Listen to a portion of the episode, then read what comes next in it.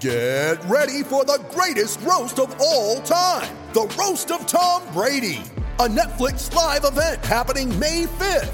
Hosted by Kevin Hart, the seven time world champion gets his cleats held to the fire by famous friends and frenemies on an unforgettable night where everything is fair game. Tune in on May 5th at 5 p.m. Pacific time for the Roast of Tom Brady, live only on Netflix. All right, folks, welcome back to the latest Mountain West Wire football podcast. We are in our third edition, third showing, third show, I guess, of the uh, 2019 preview. MWWire.com's website. You know who it is. Jeremy Moss hanging out with Matt Kennerly. We're talking Let's Fly, Air Force Falcons. You ready? Powering right through. Let's do it. Powering right through. They have the. Is it too early to say, or not? It's correct to say they have the best helmet design typically in the Mountain West weekend, year in, year out. I think it would be fair to say that they have one of the best helmet designs in college football, period. Boom. Suck it, Navy. Suck it, Army. exactly, right? they make some good ones too, so we can't talk too much trash, but that we're talking Air Force Falcons. If you are new to the show, thank you for listening, finding us on uh, where you go to iTunes. It's not iTunes now, is it? Officially Apple Podcast now, Matt? Is that what we're doing? Well, I don't know. I use Android. Yeah, me too. I have I use a MacBook, but I I still have the iTunes icon at the bottom. So wherever you get your iTunes, your podcast from, I guess an Apple device, find us there. I guess it's Apple Podcast, but we're on Stitcher, TuneIn, Spreaker. Uh, I mentioned the Podcoin thing. Check us out there if you want to earn a, just a listen, and you can maybe get a couple bucks from gift card stuff. Check us there. Basically, search Mountain West Wire Podcast, and you'll find us, right, Matt? Pretty much. And so that's our podcast, MW Wire, Facebook, Twitter, all the same stuff, MWC Wire. We have done Utah State, Oh shoot, who's the other one? Did San Jose State? Are those the two we've done so far? Yes, it is. And typically, if you're hearing these, they're once a week, every probably Sunday night. But hey, if you're a Falcon fan to find this, and it's already um, August 12th, thank you very much from the future. Hopefully, that's the case. And let's just do it. We're talking Air Force Falcons. Uh, so, what what do we know about the Falcons typically, Matt? You give everybody um, a brief intro of what we should expect this year, or just expect from them in general, typically. I mean, Air Force is kind of an interesting situation coming into this fall because I don't think anybody would make the argument that Troy Calhoun's on the hot seat or anything like that. But it is a pretty important year for the Falcons this year because they have a lot of guys coming back on both sides of the ball. And you could make the argument that despite their obvious strengths and weaknesses last fall, most of which are intact for better or for worse coming into 2019, that maybe they got a little bit unlucky last year going five and seven. And the biggest reason why is that they were two and five decided in games decided by eight points or fewer.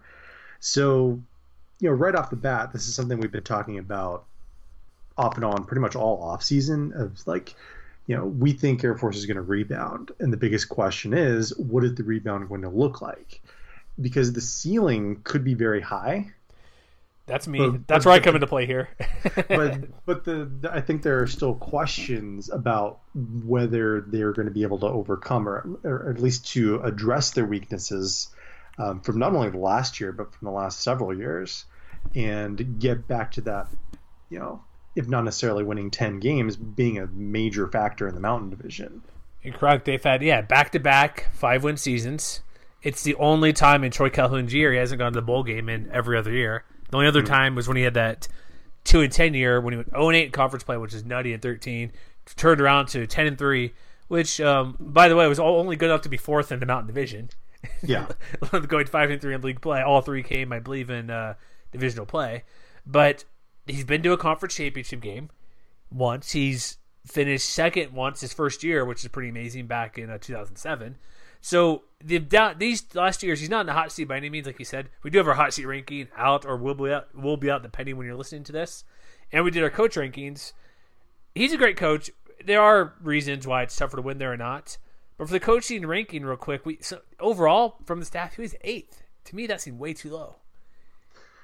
Yeah, I mean, I would say that's probably a touch too low. Maybe people are sleeping just because they haven't won as many games as we've accustomed to seeing them. You know, even if they aren't like you know, on a Boise State level year in and year out, I think we expect them to be at least bowl eligible year in and year out. So maybe that this little bit of a downswing has had uh, kind of an, an, effect on how we perceive the program. It certainly is, and part of it is like, to be honest, a quarterback play because ever since who was the last full healthy 12 game starter. Was it Tim Jefferson, essentially, a while back, who played every game? They've had injuries the past three to five years of playing Bo English, Donald Hammond, Arion Worthman. There's probably others I'm missing too, but they haven't had health at quarterback in years. Yeah, Nate Romine, Carson well, Roberts, the list goes on. Yeah, on. a couple. I know I was missing more guys, but and and I think this is something I mentioned in last year's preview, and I think maybe just bears saying again.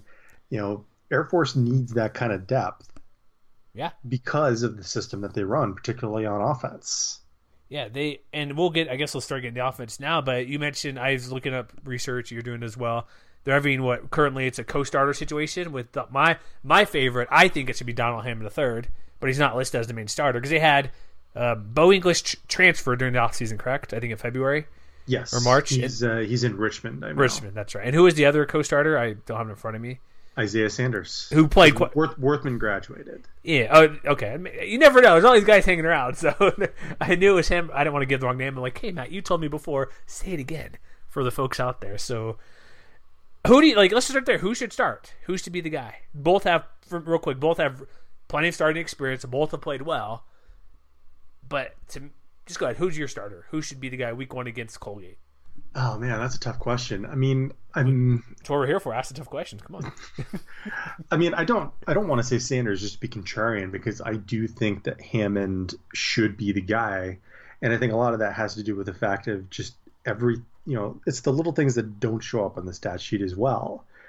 And this is not to disparage Sanders by any stretch. When you look at what both of those guys were able to do last year, Sanders did have the opportunity to throw the ball more often, and he did more with those opportunities than Hammond did. You know, he was averaging uh, about 17 and a half yards per completion, you know, nearly 10 yards an attempt, four touchdowns to three interceptions, and maybe most surprisingly, a 60% completion rate, which is something you almost never see of an Air Force quarterback.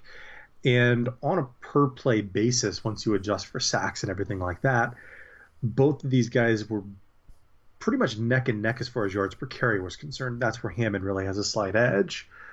But for me, the answer really lies in what they were able to do in games that they started. And when you look at what Hammond was able to do last year, all you really have to do is look at yards per play. He mm-hmm. started five games last year, and they averaged a shade over six yards per play, 6.02. And in the seven games that were started by either Worthman or Sanders, they were at only 5.38, which may not sound like a lot, but when you're talking about an offense that really wants to be efficiency based, you know, they need those kind of long grinding drives because explosiveness, you know, other than maybe one guy out on the outside at receiver, is never going to be their calling card. Sure. And if and if that's the one thing that Hammond brings to the table that's a little bit better than Sanders, that's why I think he should be the starter. I have a couple reasons Sanders should be the starter. Zero interceptions last year. I mean, excuse me, Hammond. Apologies. What am I doing? Not Sanders. Hammond. He had no no sacks, only two picks, more touchdowns in the air. Completion percentage. Here's the thing: you mentioned like he has sixty, almost sixty-two percent for Sanders. Hammond was uh, fifty-two percent. You would think almost a nine percent difference would be a big deal. That the only difference was the amount of attempts, really. Hammond thirty-eight to seventy-two, Sanders forty-eight to seventy-eight. Yeah, I mean, if you're if you're not a follower of a triple option team, a 52% completion rate probably isn't a big deal. Yeah. As long as you're not down in the 40s, that's I think where you run into some trouble. Yeah, so like that percent the percentage is bigger, but when you look at actual pure numbers of throwing and completing, it's really a handful of catches, you know what I mean? Like he had he gone 42 or 72, it'd basically be the same number, 60%. But also hmm. the sack, five sacks is a big deal for Sanders being sacked that many times. Hammond did not, did not get sacked at all. Uh, Sanders ran a touch better than um, Hammond, but I think like going back to Hammond, he had more touchdowns. He, it's it's close, but for me, when you look at certain games, like when Hammond came into play, I still look back two years ago at that Utah State game. That was wild at the end of the season. Like he mm. came in out of nowhere and look what he did and just tore it up. This is a good problem to have. And with this offense, it is well, it is a timing offense because you're doing option based. You have the fullback dive, which I think will be a big play again this year. Cole Fagan back again. It's mm-hmm. not a timing. Say, look at when we get to Hawaii, we're going to talk about um, or Cole McDonald. That's different in the run and shoot where you want a timing, quick passing game. Yes, there's timing with this option attack because if they switch too too much, doing the pitch is different for, from each quarterback. But it's not as big a deal as like throwing down the field. So whoever plays probably probably will be will be because of what he was doing, specifically like not big deal, right? Yeah, and kind of going back to our previous point, I think if the inevitable, or what is presumably inevitable, happens and he does miss some time, there's a pretty good chance they're going to be in good hands with Sanders under center. Yeah. And so I think that that's more than you could have said maybe a year or two ago. Yeah, even all those guys played, and like both guys are upperclassmen. Sanders a senior, Hammond a junior. This is the year where I'm pretty bullish on what they could do. So quarterback play, I would lean Hammond, but eh, there's nothing to go wrong either way. I would say I just like what Hammond did a bit more than Sanders. Like, yes, you want to throw the ball uh, well enough, but it's his. Like, what would you rather have an Air Force quarterback? Like, throw slightly better, where if you think about it, if we break it on like a per game basis, just about, and he's sixty percent, sixty one percent to fifty two, that's what two throws a game. Mm-hmm. And so it's not like they're going downfield either because both of them they're about a yard difference in the yards per attempt 9.78 to an 865 for Sanders yeah, being yeah. ahead. And so it's not like they, they may have a downfield threat occasionally. They don't have Jalen Robinette back out there to go downfield and chuck it to get those big, have him go three for 80 and two touchdowns. So how much for you really is this passing game needing to be better for Sanders and Hammond? Does it matter to you? Well, and to that point, if you go back and, and look at the uh, the rushing yards per play, you know they struggled early on last year running the football, you know, in non-conference yeah. play and in early in conference play against you know Utah State and Nevada. But when Hammond came in, then they you know it it wasn't you know 4.6 and 4.2 don't sound like a lot, but it's what better than what they were doing in September and they actually finished the year on a high note by averaging at least five and a half yards per carry in the three games they played down the stretch. And maybe you can take that with a grain of salt because it was New Mexico, Wyoming, and Colorado State. Wyoming, you know, come on, Wyoming. At least, at least two of those opponents maybe have dicey defenses. In November, they're five point eight. That's four games. So yeah. So you so you can kind of point to that as saying, you know, maybe Hammond is the guy who makes everybody around him a little bit better. And if we're going to use that as a segue toward talking about the running backs. This is a group that all of a sudden is very deep, you know, deeper and with less questions again than they faced in the last couple of years. Yeah. Like like getting like the running game, like really quick go back to what you said that was a 0.4 difference per mm-hmm. per yard per attempt. When they run the ball much more than anybody else that 0.4 adds them quickly. So it's not yeah. like they're running 20 times, uh, 10 times. They may run 40 times a game. You know what I mean? The amount of, for a season, the amount of attempts they get, 0.4, is huge compared to a team that may run it 20% less than them. Yeah, and, and to that point, when you look at their efficiency numbers, you know, by success rate, which is I forget the exact definition, y'all can look it up.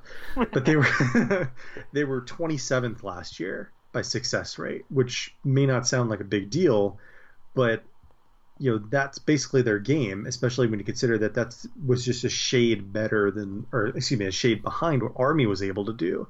And Army was dead last in explosiveness and in the top 25 in efficiency. They won 11 games last year, so it's it's not going to take too much of an adjustment or too much, you know, uh, better good fortune with health to really make this offense click. I don't think. I think you're right. And then one thing, like I mentioned, they bring back the deep running core, which they haven't had, I guess, uh, pr- not talent, but production, I guess, returning. They always have a guy going. They have their top five rushers back mm-hmm. from last year. And it starts with, uh, they had a good fullback. And was Jacoby Owens a fullback or was he technically a running back? Do you recall? I, ah, Jacoby Owens, I think he was technically a fullback. I think so as well. So having Cole Fagan fullback had nearly 1,000 yards, seven TDs, did pretty good rate there. This brings back a play they don't have too often, like the fullback dive. Mm-hmm. It's not like Army, it's not like Navy. Air Force is a little bit different. They're more. Was it is it safe to say or accurate to say more of a like kind of a they spread out a little bit when they do the triple option. They'll put two wide receivers sometimes. They don't always have like three backs and a quarterback. Like yeah. they're not they're not bunched up. They will spread out a little bit. They'll do jet sweeps. They'll bring the receiver in motion. But with the fullback dive, that brings new elements, which they they've always tried to do, but now they actually have a threat to do it with Fagan. And having him back, having depending on Hammond or Sanders, maybe you take one guy away, so technically their top four rushers back. But then mm-hmm. you have mm-hmm. like Kadin Remsberg, who only had three touchdowns, but he led the team in yards per play, coming back almost five point eight five per game after being hit over four yards per carry after hit, getting hit at the line of scrimmage or behind or wherever it may be. They have enough guys where, like, could they get easily eighteen hundred yards rushing as a team? They should be able to. What do they normally get? Because that's kind of twenty five hundred last year. They better get more than that. Jeez, Let me uh, let me up my game there. That's that number's way too. I apologize, guys. About to say, yeah, I was- They ran for 3,400 I was looking. last year. What I was doing was looking at just the guys coming back. I'm like, oh, let me just add those in there. Um, no, but they should have. Not. I apologize. That's me looking at who's back and not other guys coming up because there'll be there'll be some guy we don't know. Like, could it be? Um, let's see, Joshua Stoner, a junior who's never had a carry. Maybe Well, he'll- did. He did show out pretty well in spring ball. I know maybe he'll have 300 yards, but my point. Sorry, Paul. That was a pretty bonehead thing to say there. But the point is, they have all these guys back. They're gonna. Um, will they have the best running game in the Mountain West? I know what they normally do, so it's yeah they'll always have the most yards. Do you think they'll be the most efficient running game in the conference? If they play the way that I think they that we both think they can, they should be. Like, who's the only real challenger? Would it really really just be San Diego State with Juwan Washington and Chase Jasmin? Uh, as far as efficiency is concerned, Yeah, maybe Nevada. You got Toa Taua there, but they only got the one guy at the moment that we really are tuned in on. that's a little tricky to say. I mean, maybe you can make an argument for Fresno State because, but they they do something a little bit different. You know, they ask a lot of their running backs out of the backfield, as well as you know in the passing game, which isn't something you really see a lot of with the Falcons. Um, maybe Wyoming if they can find one or two guys and keep them healthy. Okay, I hear. You. Okay, it's, but I think the point we're saying is Air Force running game, good to go, no worries there. They're stacked. They're Yeah. stacked. They're all they're always good. Now they have guys who. This is the time of the year where I say, as I say it every week, probably on these shows, the experience factor. Just because you're back there doesn't mean you're going to be better. They've had good guys and they're coming back. So I think that's a bit more to say that they'll be fine. They'll just need to find what a fourth or fifth guy really to get maybe two car- two to four carries a game after the Yeah, QB to, and Fagan. keep the guys in front of him fresh. Yeah, get about ten carries a game from, like I said, maybe it is Stoner, maybe Fata gets in there, freshman gets a couple of carries at fullback, who is a pretty good size fullback, 5'11", 225, not bad. Well, interestingly, they have they don't have Cole Fagan listed on the two deep right now. Uh oh. I'm not sure why. I was trying to look into it and I couldn't get a clear answer for that. But you know, the starter at fullback, at least for right now, is uh, Christian Mallard. So maybe he's another guy who steps up. He and Berto are listed one two at fullback. Interesting. Okay. I mean, maybe it, maybe it just has to do with health or something like that. I'm not sure. we'll have to figure that out because that's a pretty big deal. He, I think he should be fine, right? Can we just say that Yeah, off just because? one way or another, I think this offense is going to be fine. All right, let's go to receiving group really quick, which we won't spend as much time on just because they don't throw very much. There are some concerns. Marcus Bennett's gone. Ronald Cleveland, who is a who would catch and run, is gone as well. Uh, Andrew Smith is gone, so three of their top four are gone. Looks it'll probably George Sanders be their main guy, but he had no touchdowns. But then again, look at look at all those double digit yards per catch, Matt. He had seven, nearly 17 yards per catch.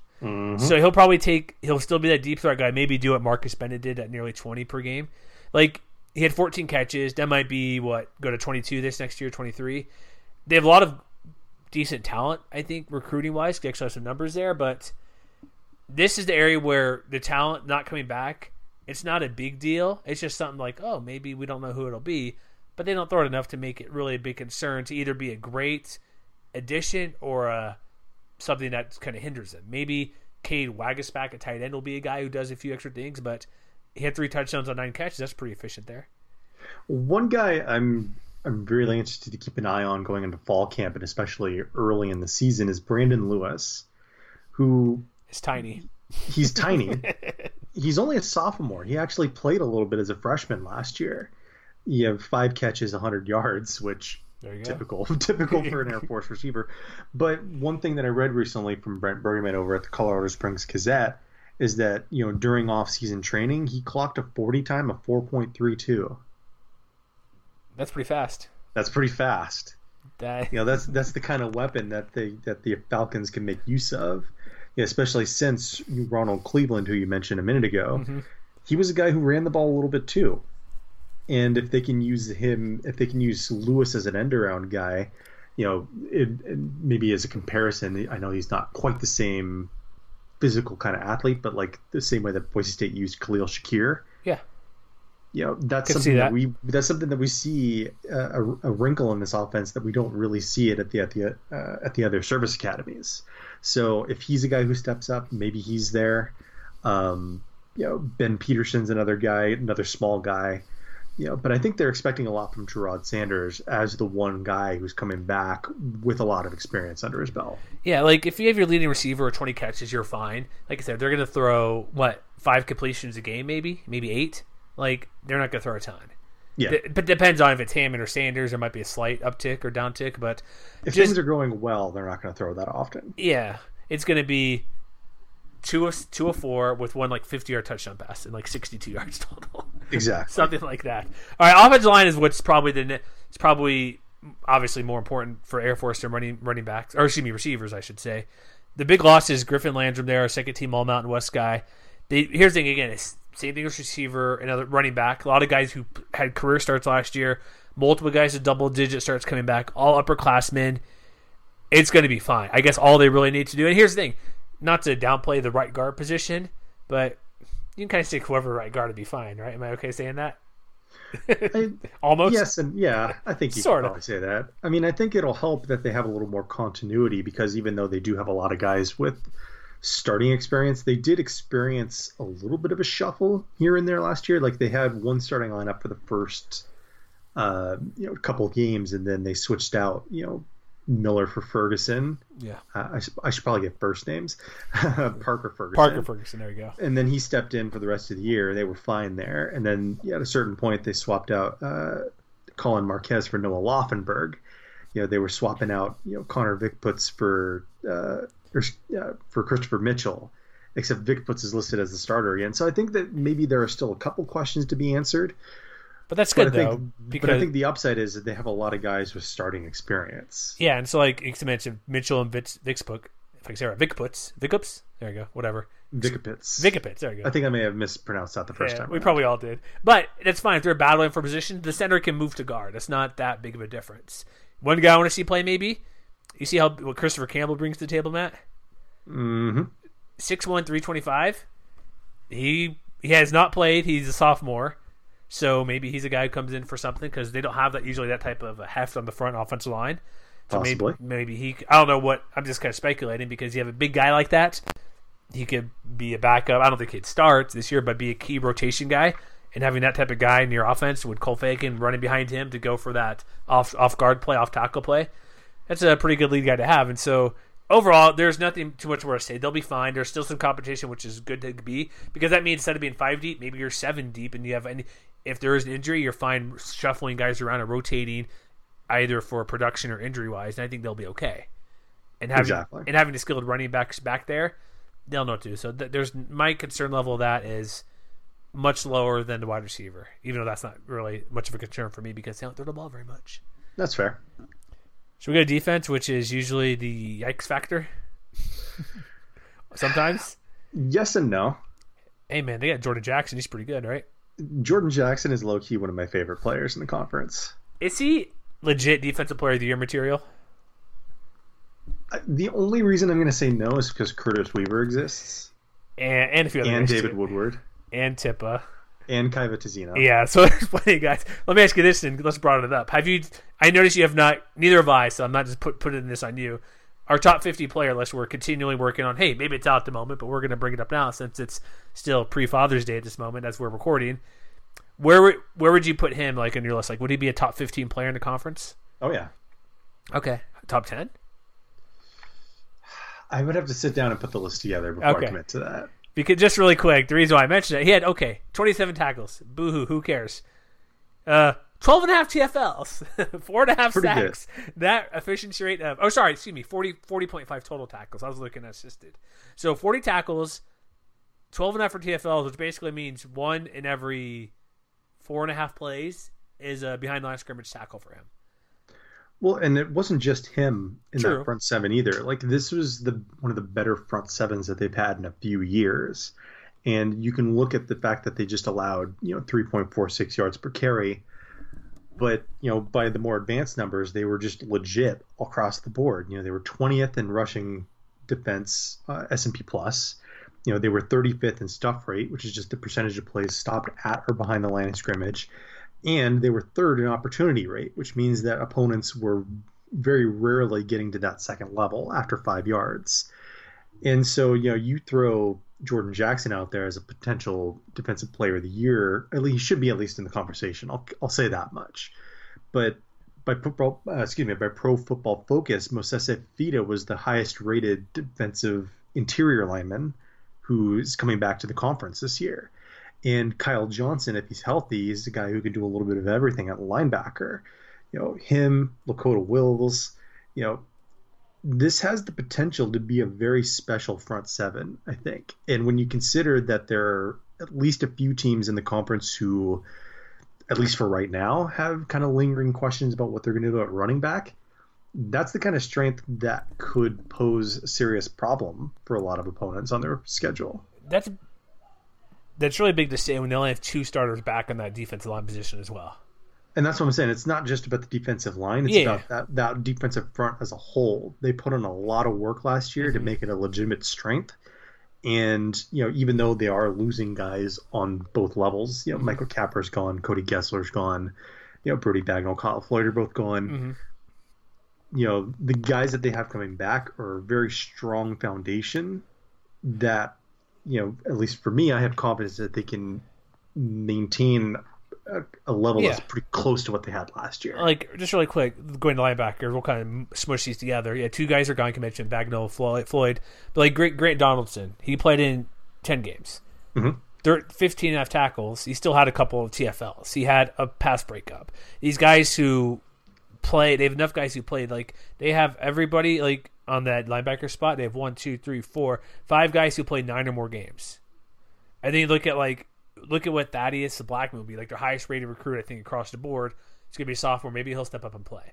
But I think with the guys who played last year, they mixed in guys like Lakota Will, Wills, Wills, excuse me, Wills there, or Demonte Meeks who played a little bit, and they've made plays. Like these guys have a sack or two, a TFL or two, and maybe only ten total tackles all year. So they're coming in to make plays. You could argue, well, that's because the other guys made room for them, like everybody guarding Jordan Jackson. Maybe, but it doesn't matter. That just means if they're putting more pressure on Jackson, double teaming him, or single coverage and clipping him or running away from him, that takes one to two guys on him and opens up for somebody else. That means you're playing 11 on 10 and not 11 on 11 if you're doing that. Mm-hmm. And there's plenty of guys who can step up and if that's that's probably going to be the same case this year. There's going to be some unknown guy who may have only 18 tackles but has like four sacks and you know what I mean on the year, four TFLs and a sack and a forced fumble. There's going to be somebody to step up and I don't know if it'll be as good as last year, but it's still going to be pretty good, I think. It should be, yeah. And and then I guess the secondary they bring everybody back, and then James. Jones, But Well, uh, they bring a lot of guys back. What, what do you mean? they but? bring a lot of guys back, but you know, you mentioned that the defense can be kind of a nightmare. yeah, I know. and I was getting there. Go ahead. This this is this is where the big problems are, or at least where they have been in the last few years. Here's what I'll say: the, the nicest thing I'll probably say, they played a lot of games, guys. You got got that on-field experience, which can be good or okay. Yeah, I mean, um, I'm just gonna put this in context for everybody. So if you if you don't go to Bill Connelly's advanced profiles from both last year and this year as he's rolling out his previews, first of all, you should. Yes. But to just kind of echo the point that we've been talking about about strength versus weaknesses on this side of the ball, I'm just going to throw a couple numbers out there for you.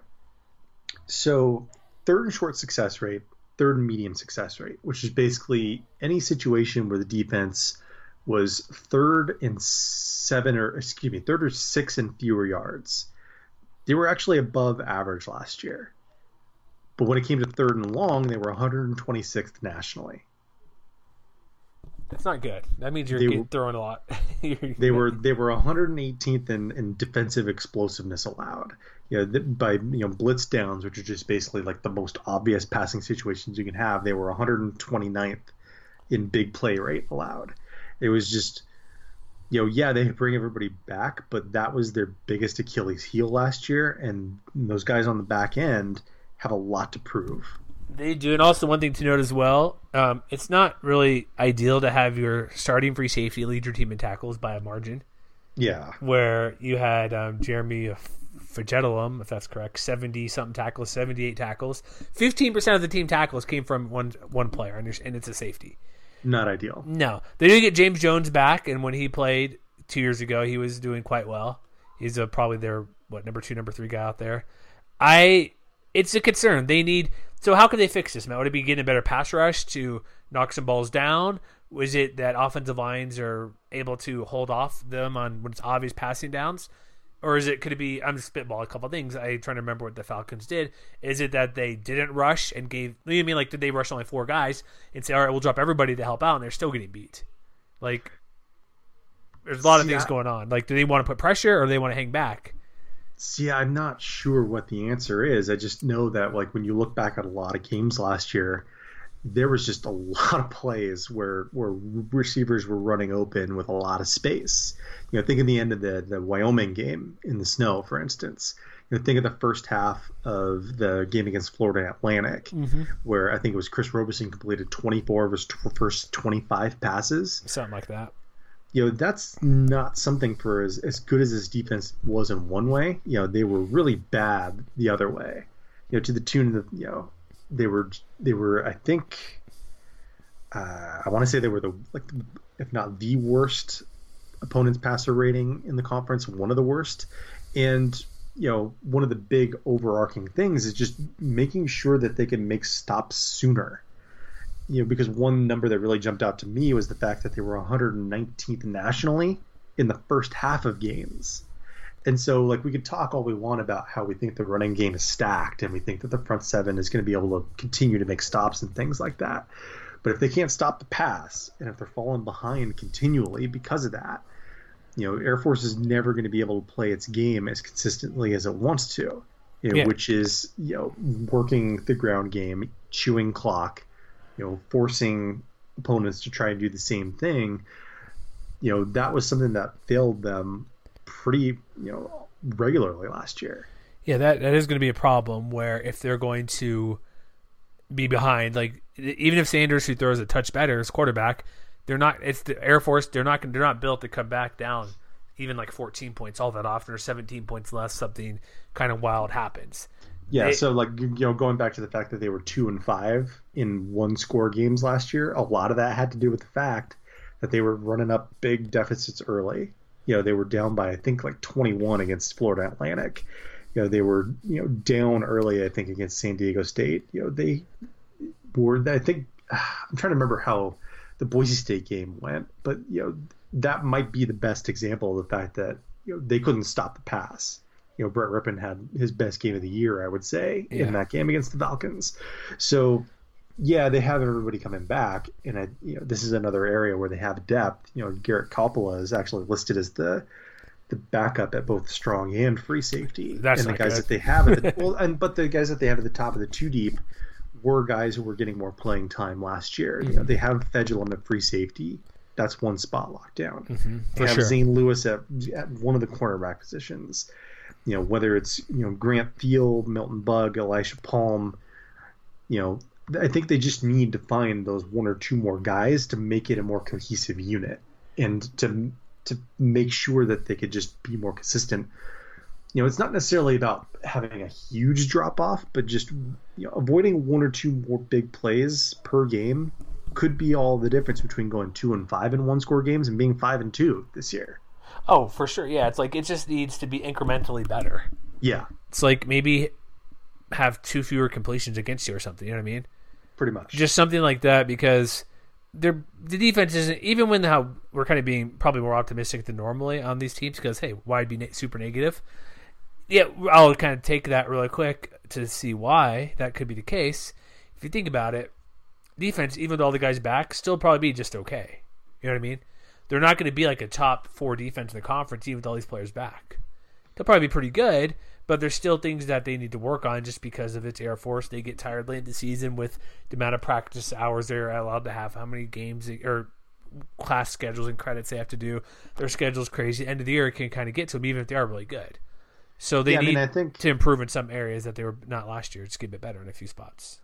You know, if you look at the difference between what they were able to do in rushing S&P versus passing S&P on defense, you know, I mentioned they were 20th in, against the run and 125th against the pass.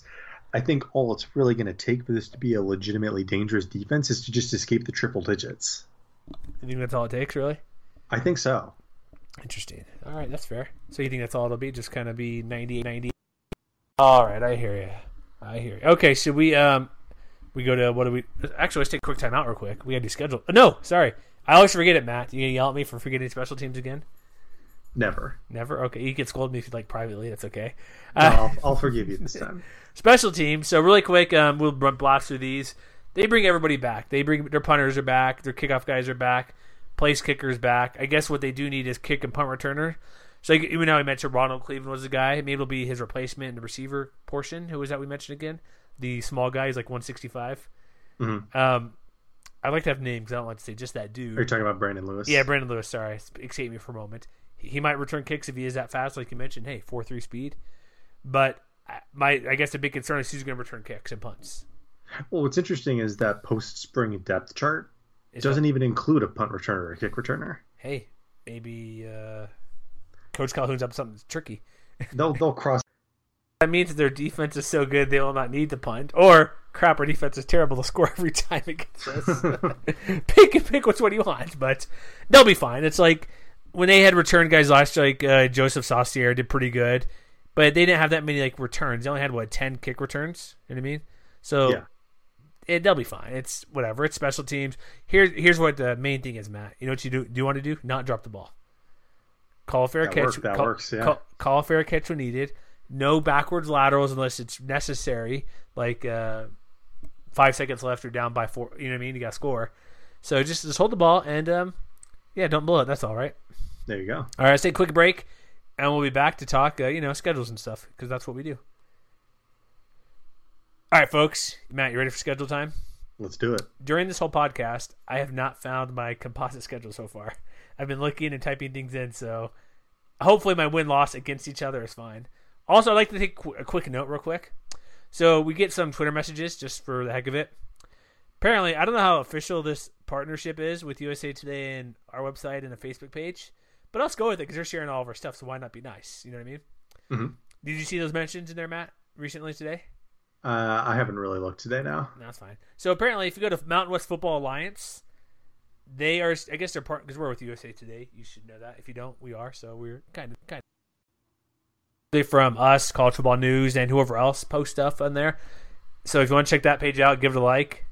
We're grateful for traffic that comes that way. So if you want to check out their page, some more people comment about stuff. Or also, they have a just College Football Alliance. It's called. So go check those out. Why not? You know what I mean? Very cool. So if you want any USA Today stuff, they're building the college network larger, and so hopefully they'll put stuff there. So go give them a like. I just did. So schedule time. I am extremely high in Air Force, so don't laugh at people when I say they're going like thirteen and zero. I'm not, but I'm just saying. Don't laugh if that's my case. Okay. All right. So we, me and Matt kind of discussed the plan pre-show. Like any conference game, we're kind of gonna not blast through, but kind of um, go a little quicker than normal. Because if we're talking Boise, San Jose, Hawaii, um, New Mexico, you guys already get the whole preview. So we may give a few snippets about the teams, but we're not going to spend extor- exorbitant amount of time on those teams. Non-conference games, we will, will, because they play Colgate. That should be a win. Then they get the off week. Off week. They get a week two bye and like a whatever November twenty third bye, which is one week before the season ends. Couldn't they get like a week four and week ten bye to help them out? I'm sure they don't mind. You know, breather's a breather whenever it is. I hear you. So they beat Colgate. Then they go to Colorado, which is a. You see the Pac-12, the Mercury News recently put out that maybe Pac-12 should do like 9 a.m. local kickoffs. I'm all for it. This game at Colorado, it's uh, 11 a.m. or 10 a.m. Pacific. I I already roll out of bed on Saturday mornings just and just all day. Why- So why this is so why not? you know? Why not watch the games we want to watch earlier than staying up? Which is, so, to be honest, when it gets 9, 10, 11 o'clock, you're watching football all day, it can get a bit taxing a little bit, right? That, exactly. Just saying, if you got stuff to do, so get one game out of the way early on, might as well. So they go to Colorado. Here's the biggest concern I think in this game is Colorado has Steven Montez at quarterback, who's whatever. But you know what they do have, Matt? They have a really, really, really good wide receiver who might be the best in the country.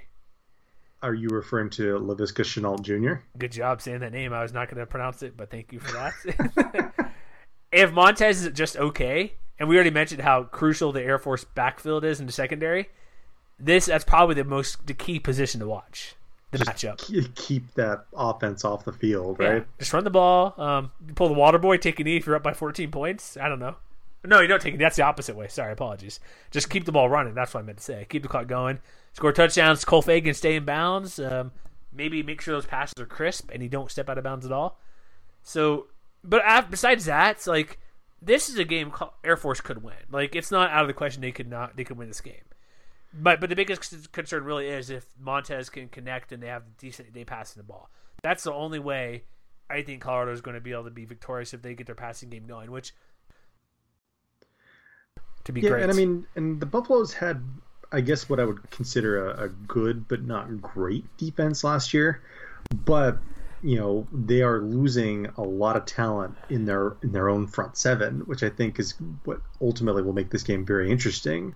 You know they do have a couple playmakers up front, like Mustafa Johnson had 15 and a half tackles for loss and seven and a half sacks last year. He's going to be a factor. You know Nate Landman at inside linebacker, he had 15 TFLs last year. He's going to be pretty good, and you know I think it'll be a nice test for the Falcons right out the chute. You know not only how their strengths are going to line up against a, a, team's weaknesses, but also how their weaknesses are going to be addressed, you know, against one team's very very obvious strength. You know what I mean? Yeah, and these teams, like even though they're in the same state, they don't play all that often. But... You, okay, hold on. That was one of my fun facts for this oh. for this podcast. Did you realize they haven't played since 1974? What's that? 40 years now? Coming up? 45 years? Yeah. Too long. What? What's the deal? Come on. That that seems insane. They play. I think. I think part of the reason they play Colorado State every year. No, I mean I get that. But, but they, you know, with the in-state rival, you would think they would throw you know one or two matchups once every decade at least. It's like it's like even though that's like the even though that's like the I believe the longest running college football rivalry almost in the country like a hundred plus times they play. They're, they're, they're right down the road from one another. Yeah, you, know, you gotta gotta get it together, Boulder. It's yeah. So that's I thought it was I was gonna say the '80s, but I didn't realize it was like '74. Have they played in any bowl games at all? Uh, no. Like the last time they played, Colorado was in the Big Eight. Oh, jeez, pre SWC days, or not? Well, I guess no, no SWC days exactly. That and, and Air Force was an independent. Oh, interesting what year is that? Seventy four. 1974 was their last matchup, and when the did, Falcons haven't they haven't beaten the Buffalo since 1968. When did they join the WAC? Oh, I don't know that off the top. Okay, I was just wondering. I was like, I was trying to think, like, wait, that's kind of weird. Um, no worries. But so, what do you think? Win, loss? What do you got?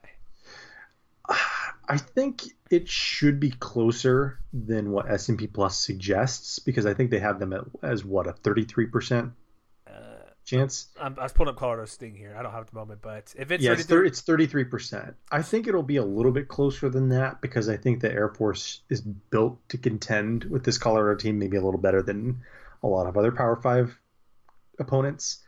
But ultimately, I have this one as a close loss for the Falcons. Oh man, you disrespected Calhoun out of the gate. I'm sorry. Yeah, well, don't, don't tell me sorry. Tell those guys. I'm going victory. Okay. Because if you've heard our stupid early preseason show back in what January, you know where this is going, which I may have given away as well. Where it's going. I, I but, admire your conviction. Hey, am I too far off on that? A good season. I mean, you're banking really hard on the rebound. That's all I'm going to say. Hey, two and ten to ten and two one year, ten and three. That's true. They have done it before. Just and that's something we that's something we've talked about in, in podcast pasts. And they can do it. So here's um. So get the win. Got that. So for me, at least I should say. Next on the schedule, Saturday at Colorado, Friday at Boise State. This is early. We'll go quickly through these, but this is early enough in the year because Boise State will have played by this point Florida State and Marshall and somebody else I can't think of at the moment because we haven't talked about Boise State yet. But will their quarterback situation be settled by then? Maybe, maybe not. Will they go to Hank or they keep with Chase Cord there quarterback or vice versa? They've also played Portland State, so that doesn't matter for Boise State. This could be, and we know it like Boise fans will be mad at us, but Air Force plays very well against the Broncos. No, I mean you're not wrong. We, you know, one of the things that we'll probably bring up again and again throughout these team previews is Boise State's going to have a sensational defense. Mm-hmm.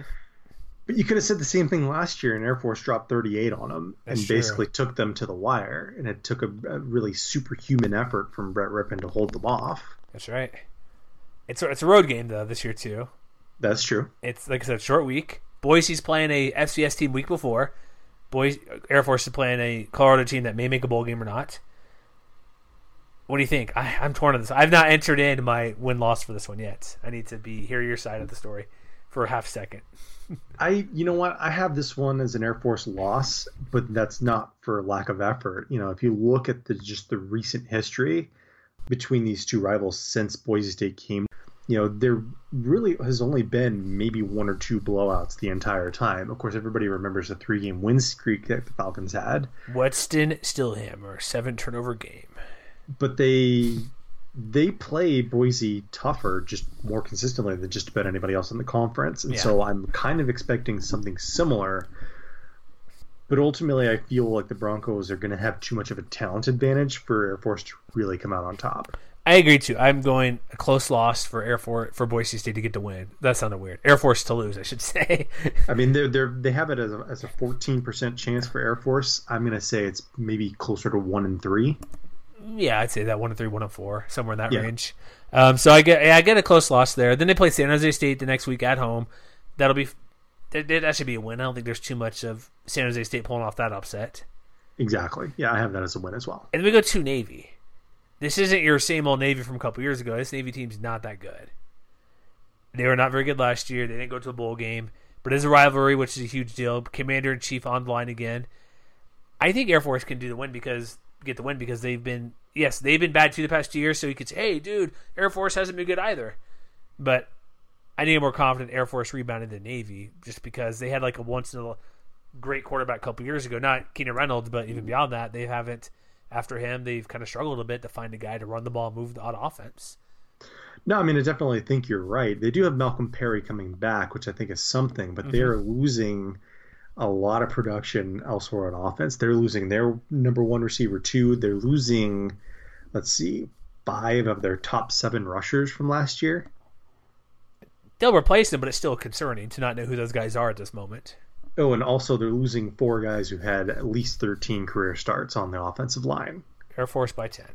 So they're kind of starting over on offense. And oh, by the way, they're losing a lot from last year's defense too, which wasn't very good. They were in the triple digits by defensive S and P plus, but um, you know, so maybe you can say well, they might be better off for all the guys that they're losing.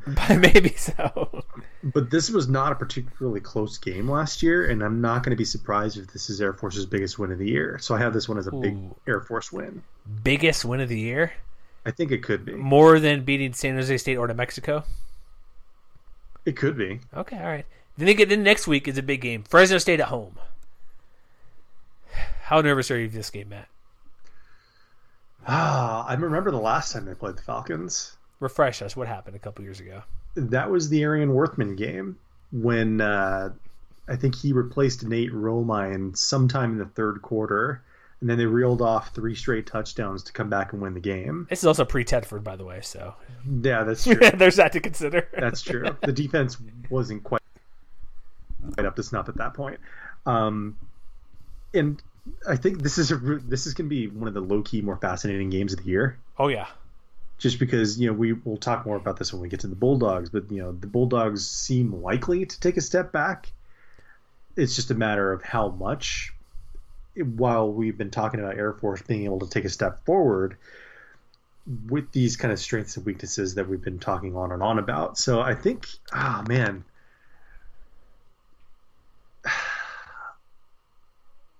I'm not sure where you go to start talking about this. Here's what I say. Like, first off, let's do this. I'm leaning Fresno because they play at New Mexico State, then have a bye week, then go to Air Force. So they get the off week to help. Even here's the thing too. Even though they're in the same conference, they don't face his offense all the time. So that extra week to study mm-hmm. is helpful. Fresno State is going to be fine on offense. Look, Ronnie Rivers and whoever else. Defense, yeah, lost a couple guys. They'll be fine though. I do think this will be a close game. It's on the road, which does counter a little bit for what Air Force for Air Force and Fresno. I think overall, like these teams are probably pretty evenly matched. I think for what they'll end up finishing the year with. I, for some reason, I want to lean toward Fresno State, but I'm not sure why. Maybe because they get the off week and they play a New Mexico State team who's just okay. They're not going to be what they thought they were last year, or let alone the year before. Mhm. So I'm. Sl- it is also to be noted, Air Force is only given a 35% chance. Chance. See, I think this is exactly the kind of game where if if you don't follow Bill Connelly on Twitter, he always says that the S and P Plus tends to underrate the service academies a little bit. Fact, because recruiting is hard to get through for freshmen, true freshmen. And one of the other things that really jumped out to me in researching the Falcons is they're always pretty tough at home. Oh yeah, especially under Troy Calhoun. They've had exactly one season where they were worse than 500 at Falcon Stadium. Is that that and, two win year? And that was in 2007. Yeah. So I think this is the kind of game where it might seem like Fresno State has an edge going on the road, but I actually have this one as an Air Force win. What Air Force victory? I think so. I think this I'm is torn. Those... I'm torn on this one. I don't know. I'm going to say I'm going to preface it by saying I think it's a lot closer to 50-50 than oh, Boise State is. I, I agree. And I would because I would say that Boise State and Colorado are maybe more like somewhere between 30 and 40 percent. I think this is a, a, true 50-50 game that doesn't quite show up when you when you look at the numbers here in, in early June. So do you think with like you mentioned S and P plus down rate, un, un, well, let me guess, uh, not downgrades or but rates not as favorably academies? What would you say that percentage could be five to ten percent in win probability? That's what I'm saying. I think it's probably a lot closer to fifty yeah. than thirty five percent, which is where it's at right now. I I'm going Air Force loss. I don't like it though because uh, that bye week's a big deal for me, and I think that's what could be the difference. I mean, flip a coin. Nothing's going to surprise me. Yeah, and with with what Fresno does, like Tedford's a great coach. This will also be the first time. Could this be like possibly his first time ever facing a triple option team? Tedford. Ooh, I'd have to dig back into the into what he did at Cal. I don't. Yeah, uh, I'm going to say yes. Screw it. I like the Falcons. Go, let's fly. Go Air Force. Victory. I'm doing it. Okay. All right. All Boom. Right. I'm already extremely high in the Falcons. I'll go with it. Next week at Hawaii. Oh boy, you think Fresno, Fresno Air Force is, is low key fun? This one at Hawaii late at night, run and shoot versus run option. Gets me all excited. And this, and this is and this is actually a 50-50 game per S and P plus. Which means Falcons should win, right? Know. this is a game like we said. Colorado's a game where the secondary is going to be tested. This game is really going to test the secondary. Definitely. And you know, oh, this will be a good one.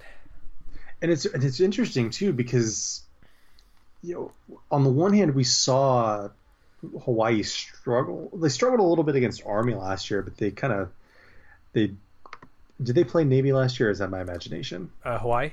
Yeah. Uh, they played Army. I think they. Oh yeah, they they opened the year against Hawaii. Duh. Yeah, they, yeah, they played um, both. That's right. They could have won the Commander in Chief. We made that joke last year. Yeah, they they okay. So so they lit up Navy, who, as we just talked about, not a very good defense, mm-hmm. and they struggled against Army, which had a pretty good defense.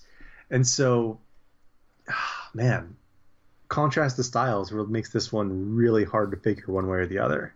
I think. Well, we also seen what Hawaii's defense has done or not done, really, running running wise. Mm-hmm. I think it's on the road. I think here's how I think it'll play out. We said we're not going to talk too much conference games, but here we are. I would say like you mentioned before, if Hawaii's offense gets going, they're going to win. Mm-hmm. Because if they get up 14 0, they go forward on fourth and two at their own 40, convert multiple times. They they go three four on fourth down to keep the ball moving, go for touchdowns, not field goals. They find Cedric Byrd or whoever out there catching the ball from Cole McDonald or Cordeiro out there. Probably McDonald, I'm leaning that way. But if it's like that where it's out 17 3, 24 10, Air Force is not going to win. So Air Force needs two things: their secondary to make, or just their defense in general, slow down the passing attack. It's kind of generic, really, what I'm saying, but just get to the quarterback, do what you can, get knock the ball down, get them uncomfortable, and hold the ball. Do have one of those classic 45 minute time possessions in your favor. Yeah. Even, but here's the, even that 15 minutes Hawaii has, they could still score 35 points because how quickly they could strike. So I think that's the main thing: kind of hold the ball, slow play the game, but this is gonna be one that people sh- really should stay up late to watch. I I, I know I am because it's a it also good good note on this one. It is a while it's in Hawaii, it's actually a CBS Sports Network Hawaii game at home. Oh, very nice. So it's a eleven Eastern. So what's that? Five Hawaii, seven Pacific, right? I think eight, so. No, yeah. eight, yeah, eight Pacific. Sorry, there we go. So no, it's a little late, but that's a game we'll be pretty excited. But I'm going victory Air Force. Yeah, I have that as a win too. Utah State at home. I'll just say loss right now. That'll be very difficult to do. Playing same. Fresno, who will be contend for the West, at Hawaii, which they still make contend for the West, but travel and a tough opponent, and then playing host, even though it's hosting Utah State, which will have the best quarterback and top two offense. I think top three offense at worst. One of the best offenses. Pretty good defense, like Woodward, Tippa back there. Whoever's going to be in secondary will be fine with Gary Anderson's defense. I would say it is a winnable game by by no by any stretch, but I just don't think the way their games have been before, no bye week. I think they're because look at their schedule. They go to Navy across the country, come all the way back home, so obviously back and forth flight, all the way to Hawaii, and you're playing probably at least three bowl teams in that stretch as well, Yeah. including Utah State. Then next week geez, they stay home finally, no every other week, but they get Army, who might be the best team, not in the you know what I mean from the group of five, I guess. Who's uh, really good with Jeff Monken there doing his thing. I mean, are we sure about that? Maybe I, why not? I I said maybe. I feel like everybody's inflating Army just a little bit. Okay, be be the naysayer for the Golden Knights or whatever they are. Not Golden Knights, uh, the Black Knights. Sorry, that's Vegas hockey. I don't think you're wrong by any stretch, but I think they're going to be still really good. I mean, what was their best win last year? Hawaii? Ooh, I'm I mean, beating Buffalo was all right. did did Buffalo go to the MAC title game? They did. But they lost, I believe, right? Yes. Um, let me pull up the schedule. Who who are their wins? What, do you, what was Okay, so I'm just going to run through the list of everybody that Army beat last year Liberty, Hawaii, Buffalo, San Jose State, Miami of Ohio, Eastern Michigan, Air Force, Lafayette, Colgate. One bowl team in there? Two bowl teams? Uh, Hawaii and Buffalo? Yeah, I believe so. Interesting. They had a pillow soft schedule last year. Key point number two on Bill Connelly's preview: QB Kevin Kelvin Hopkins Jr. returns, combined with the softest schedule you ever see, gives him great Yeah, I mean, odds I- I at mean, a third straight double have you seen-. Have you seen their schedule for this year? I mean, other than Rice or um, excuse me, Michigan. Dude, if you said Rice is a good team, I'd like, what are you doing? No, no. Here's the thing: Rice, UTSA, Morgan State. In Morgan in Stanley. September. Wait, is that Morgan Stanley? No, Morgan State. Okay. and then. Tulane, Western Kentucky, Georgia State, San Jose State, Air Force in November, and then UMass, VMI, Hawaii, end the year against Navy. We discussed That this is before. not that is not a particularly impressive schedule. I think we mentioned probably maybe offline or Twitter at some point. Air Force is probably their second toughest game on the schedule, It might be, yeah. and maybe Air Force is really good, like I think they are. But maybe you're right. Okay, well, maybe maybe that is the point. Maybe we should we start this uh, trend here. Say overrated army. Yeah, yeah. Why not? you know? Army's army's over. Army's gonna be overrated. It's the Mountain West versus everyone. Hey, at least we got a rational UCF fan today on Twitter talking back and forth. Did you? You That- probably didn't see that because there was the talk. Because yeah, San Diego State's doing a pretty good job of their schedule. And you put out the what playing Tijuana or something? Was that you who did that in our Twitter account? Yeah, Go play Mexico, which why not? Because there's a that stadium there right on the border for the what Liga MX team, I believe, don't they? I think so. Yeah, My, they, they got soccer teams somewhere. Mexico's like like it's great, but there it's just talk about breaking. I don't know where it's coming from, but good schedules and whatnot. But this is the opposite of that.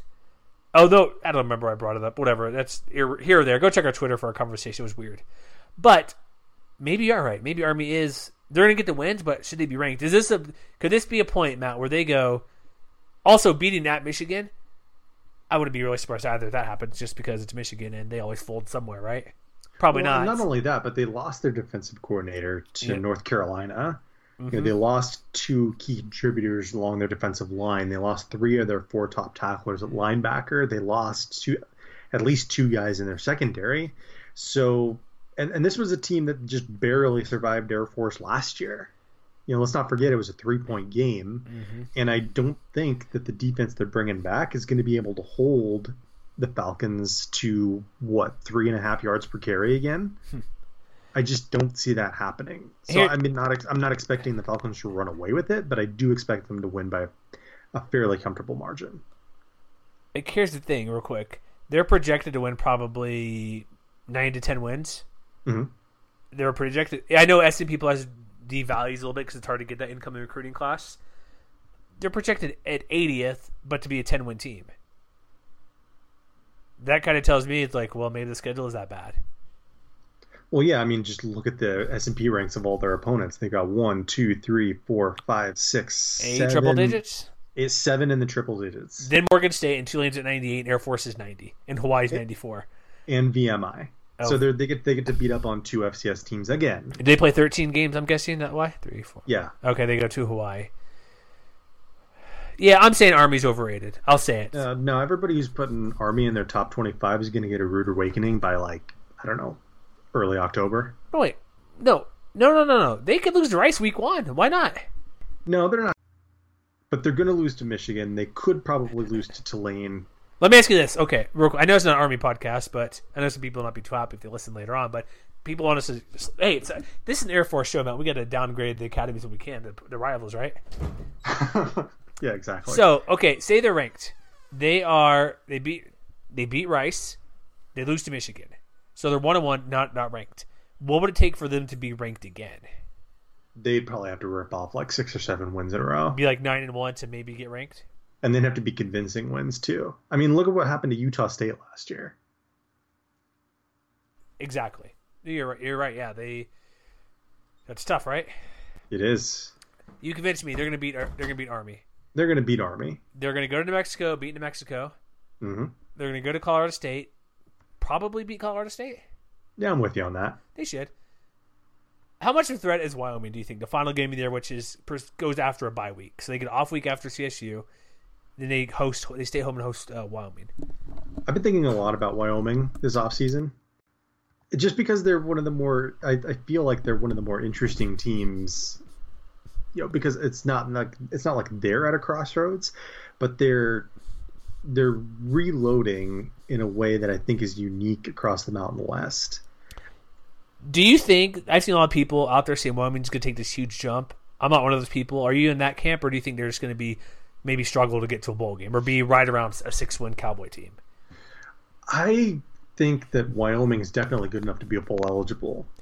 And But- when you look at the recent history of this particular matchup, there's really no doubt that the the Cowboys have had the upper hand. You know, they've won what one, two, three, four, five. They've won six of the last eight against Air Force, and and while a lot of them have been fairly close games, you know, maybe this is the opposite of you know what we might talk about with like the Rams not being able to get over the hump against uh, the you know, the Falcons or Boise State struggling year in and year out. You know, Wyoming seems to, at least in recent history, have I don't want to say solved the Falcons, but they've definitely had a lot more success than a lot of other teams in the conference have. But are you? Do you think they'll be like an above average team? Because I, I see people saying, "Oh, they're going to make this big jump. They're going to compete for the Mountain Division." I am nowhere near that happening. I think it all depends on how their defense comes together. It will, but their offense is just garbage. Come on. I think their offense knows exactly what it wants to be. It's just a matter of finding the personnel to, to fit that, which we'll talk more about when we get to the Cowboys preview. I think a lot of it just depends on you know finding one or two healthy running backs, you know, ensuring that they stay healthy, and making sure the passing game does just enough. Which, when you look back to last year's game, that's pretty much how things unfolded. You know, they didn't really do that much with Tyler Vander Waal under center, mm-hmm. but they did just enough and got just enough plays on defense to hold the Falcons off. it's going to take, So- it's going to take that defense doing something.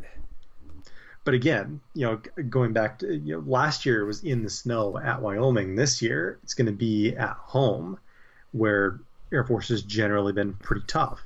TBA, So- TBD for TV time. So it could be a snow game again, possibly.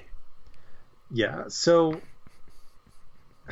I don't know. I mean, I could see the argument for Air Force taking a jump. I could also see it for Wyoming too.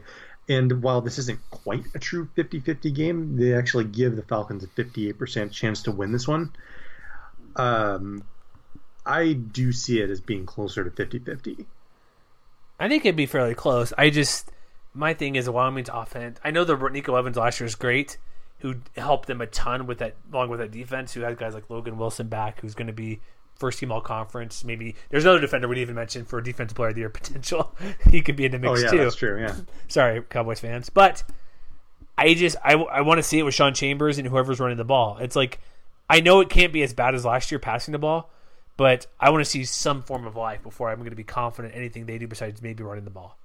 So I'm going victory, which means my record.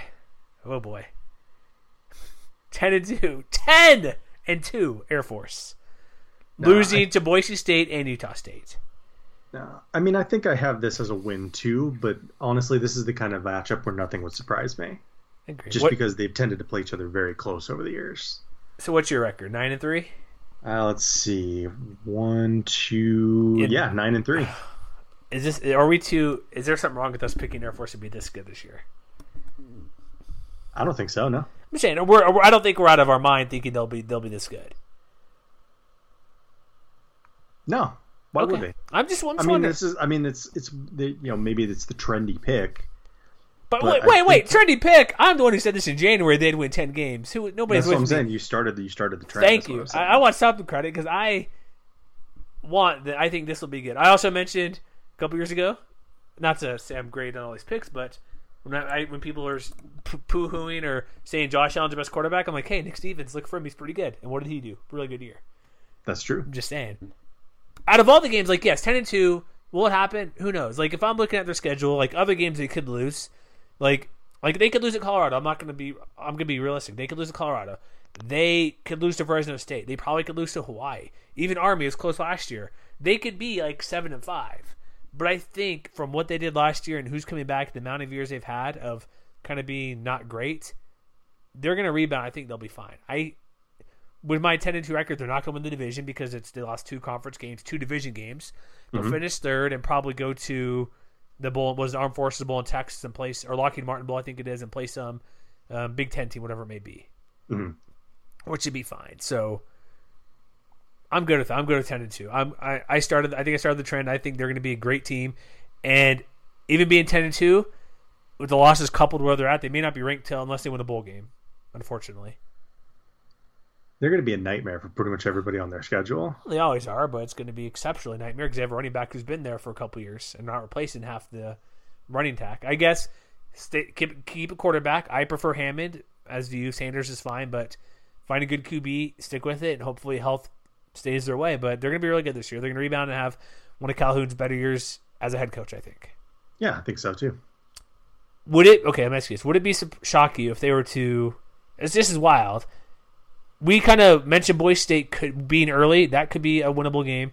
Utah State would be really tough. Like, could they go 11 and one maybe? 12 and oh? 0. If things break Exactly way, right. yeah. I mean, I think a lot of it is going to come down to the defense and just figuring out how to stop the pass. Yeah, because that's one thing that you know Colorado has their one weapon, and even though Boise State has their big question at quarterback, and you know we know that they've got a ton of receiving talent. You know we know that Utah State has a ton of talent on offense, and even some of these other teams you mentioned, you know. Colorado State may not have Preston Williams anymore, but they've still got guys like Warren Jackson. You know, Fresno State may not have KeeSean Johnson anymore, but they've got a lot of young talent coming up. And and of course, we talked about Hawaii having the run and shoot. You know, they've got Cedric Byrd, JoJo Ward, and like a handful of other guys. So how well they answer that question, I think, is going to be the. Di- it could be the difference between something like going six and six again or five and seven again, and being a nine or ten win team. All right, so we think they're going to be pretty good. So you heard it here first. Actually, back in January, you heard it here first. First. Are you talking about Air Force? You mean? Oh, jeez. I sorry. I liked a Air Force, a Utah State Twitter account who followed us. I'm like, oh, they're pretty cool. Sorry. Um, yeah, Air Force. Oh, jeez. I I need to pay attention some- sometimes a bit more. Final word on Air Force. They uh, anything you got? Or you're good with your nine and three record and mark it and pen on your spreadsheet. Uh, I think I'm all set. Ten and two for me. All right. So next week's show, we're going to. I think we're gonna. I think we should do this, Matt. Ba- bounce back and forth between Mountain and West Division. All right. Already, this is number four. We are 25% away through our preview. So next week, it'll be either San Diego State, Hawaii, UNLV, or Nevada, right? Yes. Okay. Or have we done Fresno already, too? We have not. Oh, so it's five, five teams. Oh, we've only. Oh, yes. Well, it's number three, right? Sorry. Yeah. We've only done one West team, that's San Jose State. So I could have just said every, anybody but San Jose State next time, but I was trying to outthink myself once again.